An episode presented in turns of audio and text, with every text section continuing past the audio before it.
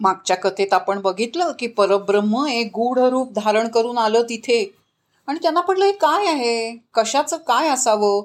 आणि कुठलाच आकार नव्हता दिसत नव्हतं धुसर होतं पण चमकत होतं. मग काही देवांचं तिकडे लक्ष गेलं आणि त्यांनी इतरांनाही दाखवलं. बाहेर सैनिकांचा पहार असताना हे यक्ष म्हणजे गूढ आलं कुठून? हे कळलं पाहिजे. पण तो सर्व देव ते जे आहेत ते अग्नीकडे गेले. अग्नी हा श्रेष्ठ आहे. कारण मुळामध्ये विश्वाची निर्मिती करताना प्रथम हिरण्यगर्भ उत्पन्न झाला. सूर्याशिवाय काहीच नाही ना? प्रकाश नाही उगवणार नाही त्याच्याशिवाय एकही गोष्ट उत्पन्न होऊ शकत नाही. म्हणून अग्नीला जातवेद असं म्हणतात. आणि अग्निदेवांना जातवेदाला विनंती केली की हे यक्ष काय आहे? तू जरा विचारून येतोस का? तू आमच्यातला श्रेष्ठ आहेस की नाही? त्याची स्तुती केली. आणि स्तुती केली की कोणीही पागळतो तूच जाऊन बघ ना काय आहे ते. आता असं झालं मुली ते मुनी हे जे ते ना ते हटकून त्या यक्षाच्या दिशेनं तो गेला. आणि गेल्यानंतर त्यांनी काही तिथल्या तिथे बघितलं. पण तो काही विचारायच्या आतच ते जे होतं ना काय ते दिसणारं यक्ष तो म्हणला कोण रे तू? असा प्रश्न आला. मला ओळखत नाही.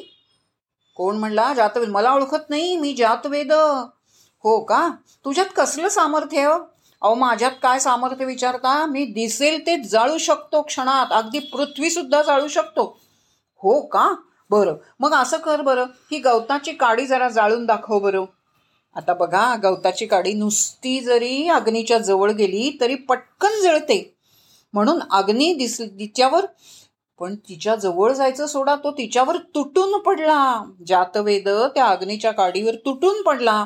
पण आश्चर्य म्हणजे जवळ जातात जवळणारी काडी तिच्यावर काहीही झड घडलं नाही.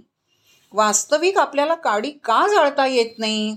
या गोष्टीचे आन त्या अग्नीने विचार करायला हवा होता की आपल्या जवळ आल्यावर जळून जाणारी आपल्या एवढा प्रभावाने का जळत नाहीये? पण त्याने अहंकार करू देत नाही ना?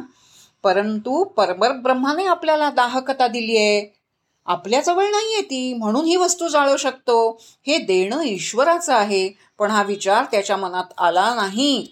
तो परत आला आणि म्हणाला मला नाही बा कळलं ते काय प्रकरण आहे? मग देवांनी असं केलं की त्यांनी वायुदेवाला विनंती केली.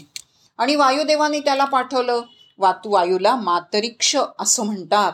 तो निघाला.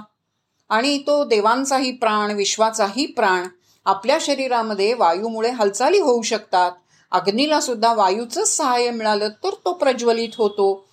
चला बरं त्या निमित्तानं माझं महत्त्व पटलं. तो उत्साहानं निघाला. तो काही विचारण्याआधीच त्यांनी विचारलं तू कोण रे? अहो मी विश्वाचा प्राणवायू. मातरी असं मला म्हणतात. असं म्हटल्यानंतर अत्यंत बलशाली. हो का? मग तुझं काय सामर्थ्य आहे? दाखव बरं मला. काय सामर्थ्य त्यांनी दाखवलं? बघूया.